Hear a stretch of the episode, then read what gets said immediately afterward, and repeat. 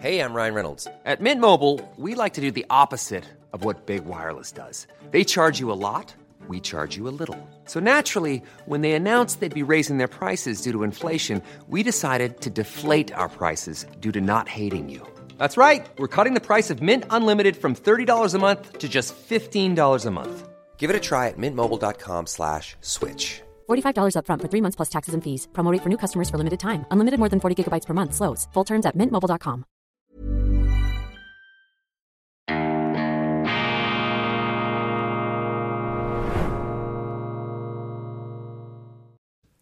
Grüezi miteinander, ganz herzlich willkommen und einen wunderschönen guten Morgen, meine sehr verehrten Damen und Herren, liebe Freunde, vor allem in Deutschland und in Österreich. Ich begrüße Sie zur internationalen Ausgabe von Weltwoche Daily, die andere Sicht, unabhängig, kritisch, gut gelaunt am Donnerstag, dem 30. November 2023. Die neue gedruckte Weltwoche mit vielen prickelnden Themen habe ich in meiner schweizerischen Sendung bereits ausgiebig vorgestellt. Hier aufs kürzeste gerafft nur ein paar Höhepunkte. Der unterschätzte Pionier Gerd Wilders im Porträt der niederländischen Schriftstellerin Jessica Durlacher. Er ist ein Pionier, aber er ist vielleicht auch ein Vorbote vou ter politischer Stimmungsveränderungen, politischer Zeitenwenden, um dieses Wort zu gebrauchen, in der Europäischen Union. Die Leute haben die Nase voll von jenen Regierungen oder scheinen die Nase voll zu haben, zusehends von jenen Regierungen,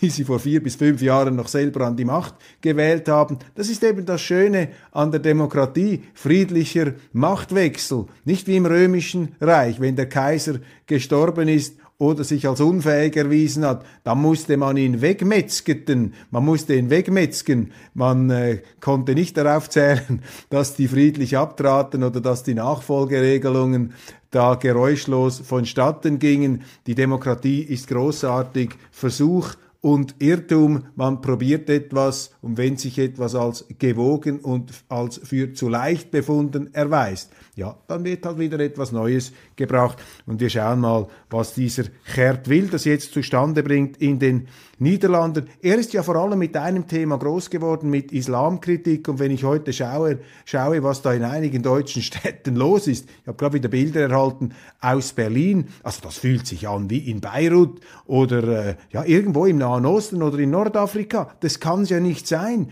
Und die Muslime und vor allem diese muslimischen Gruppierungen, die da auf den Straßen marschieren, die dokumentieren auch durch die Art ihres Auftritts den Unwillen, sich in unsere Gesellschaften zu integrieren. Aber ich mache denen nicht mal den größten Vorwurf. Ich mache den Vorwurf jenen Politikern auch in der Schweiz, die mit einer komplett verantwortungslosen Überheblichkeit, wir schaffen das, ähm, Menschen aus ganz fremden Kulturkreisen hierher holen, im Glauben, dass die dann über Nacht zu Schweizern oder zu Deutschen mutieren. Und das ist ein Irrtum. Und man muss da sehr, sehr sorgfältig vorgehen. Und die Leute akzeptieren das nicht. Und wenn es jetzt eben Regierungswechsel gibt, starke Veränderungen, dann ist das eben auch Ausdruck eines Unbehagens oder man muss das stärker formulieren, auch eines Ärgers, dass die Leute wirklich empört sind, wie da die Politiker über ihre Köpfe hinweg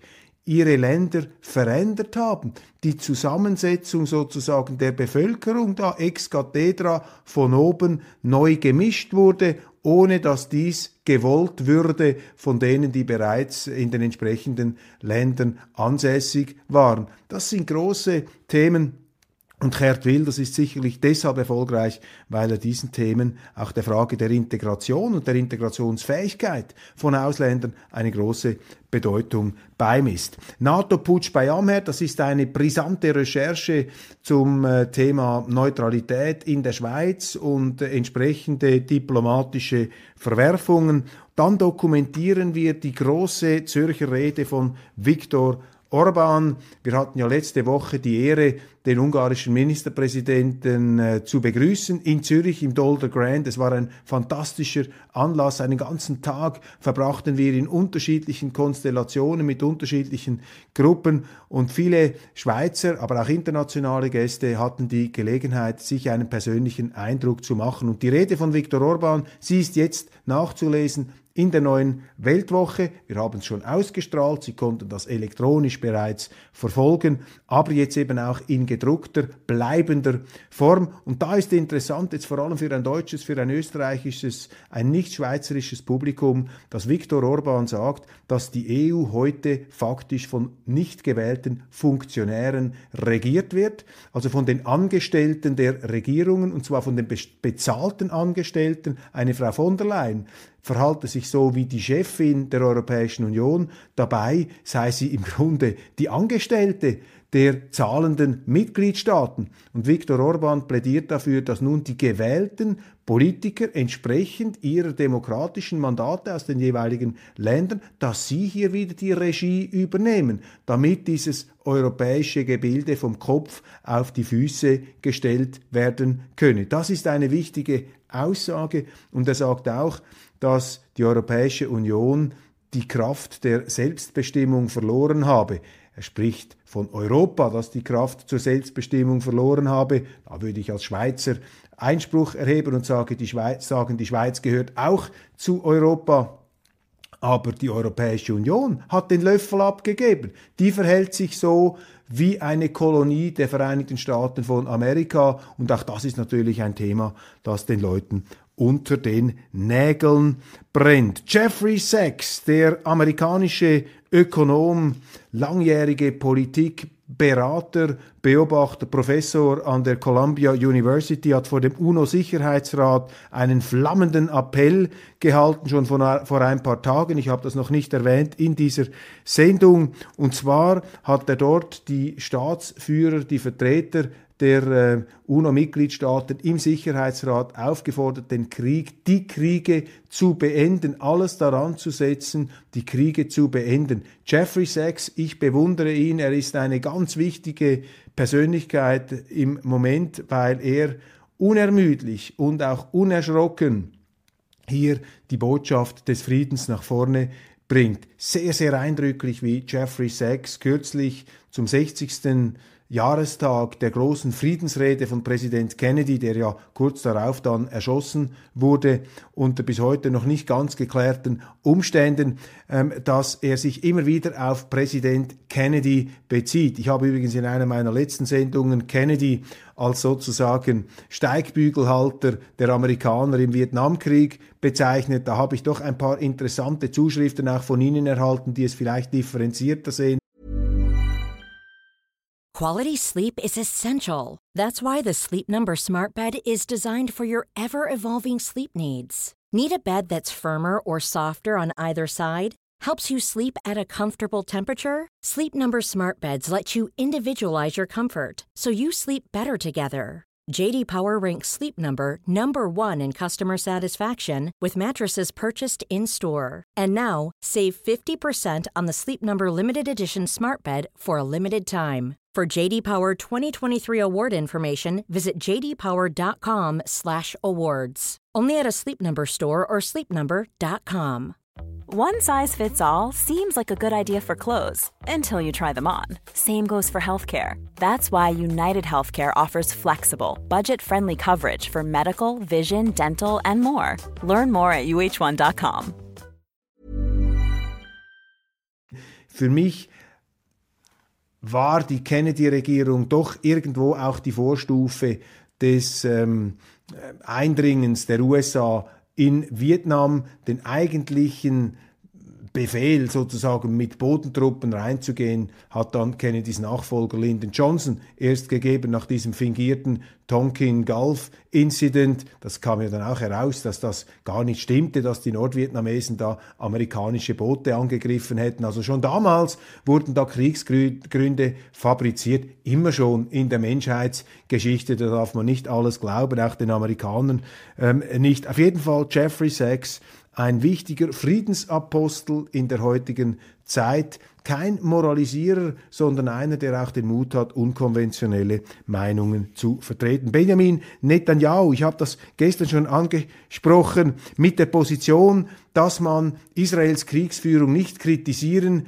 dürfe, dann sei man ein Helfershelfer, ein Komplize der Terroristen. Und diese Einschätzung, bei allem Verständnis natürlich für die äh, Parteinahme hier und für die politischen Zwänge, denen ein Netanyahu ausgesetzt ist. Er ist jetzt als Premierminister im Krieg mit einem Guerillagegner ähm, stark gefordert. Aber so eine Aussage ist natürlich nicht zulässig, darf nicht stehen bleiben. Israel steht genauso unter dem Völkerrecht wie alle Länder auch. Und wenn wir heute schon von Antisemitismus sprechen, und meines Erachtens ist dieser Begriff sinnentleert. Der wird bedenkenlos für alles Mögliche angewendet, aber im Grunde heißt doch Antisemitismus, dass ähm, jüdische ähm, Bürger oder Bürger Israels, Israelis, dass die diskriminiert werden aufgrund der Tatsache, dass sie jüdisch sind, diskriminiert werden. Das definieren wir als Antisemitismus aufgrund ihrer Religionszugehörigkeit oder aber, und das würde ich hinzufügen, auch eine Privilegierung, eine Sonderstellung wäre zu kritisieren, wenn man das äh, sozusagen mit einer Spezialbehandlung äh, umgibt, Israel. Das ist eben auch eine Form von Antisemitismus, positivem Antisemitismus könnte man vielleicht sagen gegenüber dem negativen Antisemitismus. Und beides ist falsch. Israel ist ein Land, wie alle anderen auch, und Israel untersteht dem Völkerrecht. Und das Völkerrecht sagt, dass man nicht einfach Zivilisten umbringen kann, auch wenn die eigenen Ziele heer zu sein scheinen. Das geht nicht.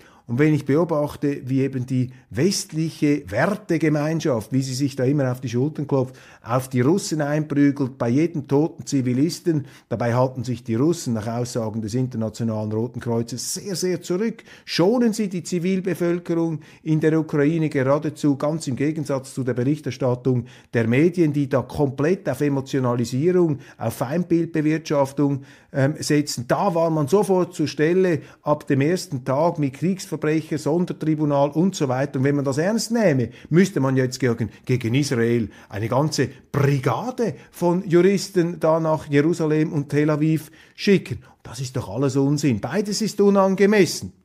Aber man muss immer wieder in Erinnerung rufen, alle unterstehen dem Völkerrecht. Und wenn die Israelis sich jetzt da einfach das Recht herausnehmen zu machen, was sie wollen gleichsam, ja, dann schaden sie sich selbst. Müsste sich nicht wundern, dass es überall Demonstrationen gibt, dass an den Unis die Studenten durchdrehen. Das ist eben auch nicht immer Antisemitismus, sozusagen glühender Judenhass, sondern es ist auch das Unbehagen oder der Ärger darüber, dass eben die westliche Gesellschaft, die westlichen Politiker mit einer Arroganz und einer heuchlerischen Doppelzüngigkeit in diesem Bereich auftreten, dass man plötzlich zweierlei Völkerrecht hat. Letzte Bemerkung dazu, mit dem Völkerrecht können Sie die Welt auch nicht regieren. Und das Völkerrecht bleibt bestenfalls ein Ideal im zwischenstaatlichen äh, Beziehungsverkehr.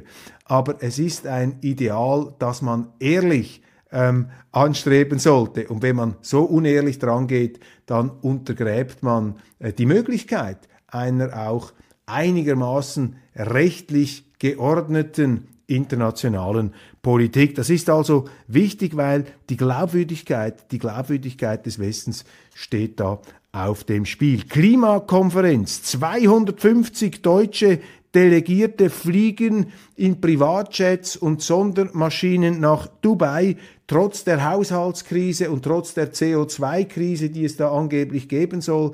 Und da sehen Sie auch die ganze geballte Dekadenz. Und vor der Fußball-WM haben ja alle gewettert, ja, die arabische Welt, das geht gar nicht, fürchterlich, diese Stadien, die äh, Ausbeutung der Gastarbeiter. Aber bei einer Klimakonferenz, da hören Sie gar nichts. Da sind dann diese Staaten plötzlich äh, blütenreine Paradiese, ähm, ein Garten Eden sozusagen äh, der Klimatisten und der Klimabewegten. Da sehen Sie auch die offenkundige Doppelmoral hier mit äh, Händen zu greifen, nicht mehr ähm, wegzuweisen. Bärbel Baas, die Bundestags Präsidentin gibt aus 13.000 Euro pro Jahr für kosmetische Pflege, für Styling, also für Schminke, für die Haarpflege. 13.000 Euro pro Jahr. Und interessant ist, die Vorgänger haben pro Jahr 0 Euro für den gleichen Budgetposten ausgegeben. Da müssen Sie sich auch nicht wundern, warum Sie in Deutschland eine Haushaltskrise haben, wenn die Steuerzahler auch noch die kosmetischen Bedürfnisse der Bundestagspräsidenten äh, hier äh, bezahlen und berappen müssen. Annalena Baerbock hat mit Blick auf den Konflikt in Gaza folgendes Zitat von sich gegeben es sei nicht die Aufgabe der Politik, dafür zu sorgen, dass die Waffen schweigen. Ich wiederhole, es sei nicht die Aufgabe der Politik, dafür zu sorgen, dass die Waffen schweigen. Da muss ich einfach sagen, die Deutschen sind ja im Grunde selber schuld für das, was sie gewählt haben. Da müssen sie die Verantwortung übernehmen und sie haben ja die Möglichkeit, eben Korrektur, Versuch und Irrtum. Sie können das äh, wieder abwählen, sobald es Wahlen gibt. Bei den Grünen aber muss man eine Ausnahme machen, weil die Grünen, die haben nun wirklich die Wähler betrogen. Die sind angetreten und haben gesagt, keine Waffen in Kriegsgebiete und jetzt machen sie das Gegenteil. Allerdings auch hier lasse ich den deutschen Wähler nicht so schnell ähm, abschleichen. Die deutschen Wähler sind nun nicht gerade in Regimentsstärke auf die Straßen gegangen, um gegen diese Politik von Frau Baerbock zu protestieren. Denn der Moralismus, den diese Frau verkörpert und in die Welt hinaus trägt, scheint doch mehr Deutschen zu gefallen oder eine gewisse Seite zum Klingen zu bringen, denn sonst hätte man dagegen vielleicht vehementer protestiert. Gut, man könnte auch sagen, dass die Bürgerlichen, also die Nicht-Grünen, die gehen halt nicht auf die Straße, um zu demonstrieren. Sie haben gar keine Zeit dafür, sondern sie müssen arbeiten. Das ist natürlich auch noch ein wichtiger Faktor. Ich möchte da niemandem zu nahe treten. Fehler, Olaf Scholz wüsste nicht, dass er welche gemacht hätte die Budgetdebatte halt immer noch nach in den Medien. Ja, wir haben hier ein Sinnbild des Scheiterns und auch das Sinnbild eines Zerplatzens von Illusionen. Diese Ampelregierung ist mit vielen schönen Versprechungen angetreten. Viele dieser Versprechungen hat sie bereits vor den Wahlen gemacht und ist entsprechend auch mit einem Mandat ausgestattet worden, beziehungsweise die Parteien, die jetzt diese Regierung bilden. Und Sie sehen einfach an diesen Vorgängen, dass äh, da eine Politik mit der Realität zusammenprallt. Und das ist schmerzhaft, das hat natürlich gigantische Kosten. Und ich habe gestern darüber gesprochen, dass die Möglichkeit vielleicht sogar von Steuererhöhungen, von Enteignungen im Raum steht, denen ist alles zuzutrauen, aber das sind halt eben solche Momente der Ernüchterung und der hoffentlich heilsamen Ernüchterung, dass der Wähler gefordert ist und ich glaube, man muss in Deutschland hier wieder die ganz grundlegenden Fragen stellen. Wer sind wir eigentlich? Was ist das Interesse der Deutschen? Was ist der Auftrag der Politik? Was ist eigentlich der Auftrag unserer Regierung? Für wen hat die zu sorgen? Wenn beispielsweise ein Wehrminister Pistorius sagt, die Kriegstüchtigkeit der Bundeswehr müsse wieder sichergestellt sein. Was heißt das? Wieso redet er von Kriegstüchtigkeit? Wieso nicht von Verteidigungstüchtigkeit? In wessen Diensten, in wessen Kriegen müssen die Deutschen mitmachen? Und ich habe auch hier großes Verständnis, denn die Deutschen, vor allem die deutschen Politiker, die stehen unter internationaler Beobachtung und jedes falsche oder halbfalsche Wort kann dich sofort ins Abseits bringen. Darum haben sie auch diese sterilen Bundestagsdebatten, wo sie vor jeder Haushaltsdiskussion zuerst einmal ähm, zwei Minuten über den Gazastreifen reden ähm, müssen. Das gehört einfach zu dieser ritualhaften Politik, äh, dass ähm, muss man hier gar nicht speziell kritisieren, obwohl ich glaube, dass viele Leute das etwas befremdlich finden, dass äh, die eigene Regierung, wenn das Land so viele Probleme hat, zuerst einmal vom Ausland sprechen. Aber das ist nun einmal das Selbstverständnis der deutschen Politik und seiner internationalen Verantwortung. Aber eben, man darf dabei nicht vergessen, dass es eine primäre Verantwortung oder sagen wir eine primäre Solidarität zu den Deutschen gibt, zu denen, die bereits in Deutschland leben. Und da, glaube ich, ist etwas komplett aus der Balance, aus dem Gleichgewicht geraten. Und die Debatte hochinteressant, spannend, jetzt die kommt, die kommen muss, ist natürlich die Debatte darüber, was ist Deutschland?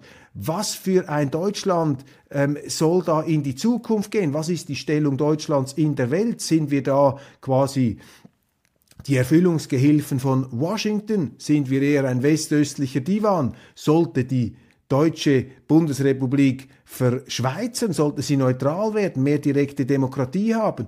Die neuen Bundesländer, wie sie da abfällig genannt werden, Ostdeutschland, Ostdeutschland, äh, dort geht doch die Sonne auf, meine Damen und Herren. Ich habe ein sehr positives Bild von Ostdeutschland und ich würde mir wünschen, dass eben auch die Westdeutschen vermehrt zur Kenntnis nehmen, was aus Ostdeutschland an Signalen da abgesondert wird und ähm, sich bemerkbar macht. Die Medien bürsten das immer so weg und wenn irgendein Ostbeauftragter sich zu Wort meldet, dann ähm, muss man vermutlich sowieso den, den Empfänger abstellen. Kurzum, ähm, es gibt viele interessante Fragen da zu klären. Als Schweizer, als Außensteher kann ich, als Außensteher kann ich dir da nur ein bisschen anskizzieren, aber hier geht es schon um die ganz grundlegenden Fragen, die in den nächsten Monaten und Jahren eine äh, bedeutende ähm, Wichtigkeit äh, bekommen werden. Wir sind sehr gespannt und äh, ich freue mich natürlich an dieser Diskussion als Beobachter und Außenstehender teilnehmen zu können, als teilnehmender, wohlwollender Beobachter. So, nun bin ich am Ende dieser Sendung angekommen. Ich glaube, ich habe Ihnen alles gesagt, was zu sagen ist und vieles vergessen natürlich, aber ich danke Ihnen für die Aufmerksamkeit und morgen geht es ja bereits wieder weiter. Ich freue mich, machen Sie es gut, genießen Sie den heutigen Donnerstag hier in der Schweiz strahlendes Sonnenwetter bei äh, winterlich kühlen Temperaturen. Vergessen Sie nicht, einen Schal anzuziehen. Man erkältet sich leicht und äh, ich war ja gerade in Dresden. Da ist also bereits der Winter ähm, eingezogen. Da muss man sich dagegen wappnen. Alles Gute, bis bald.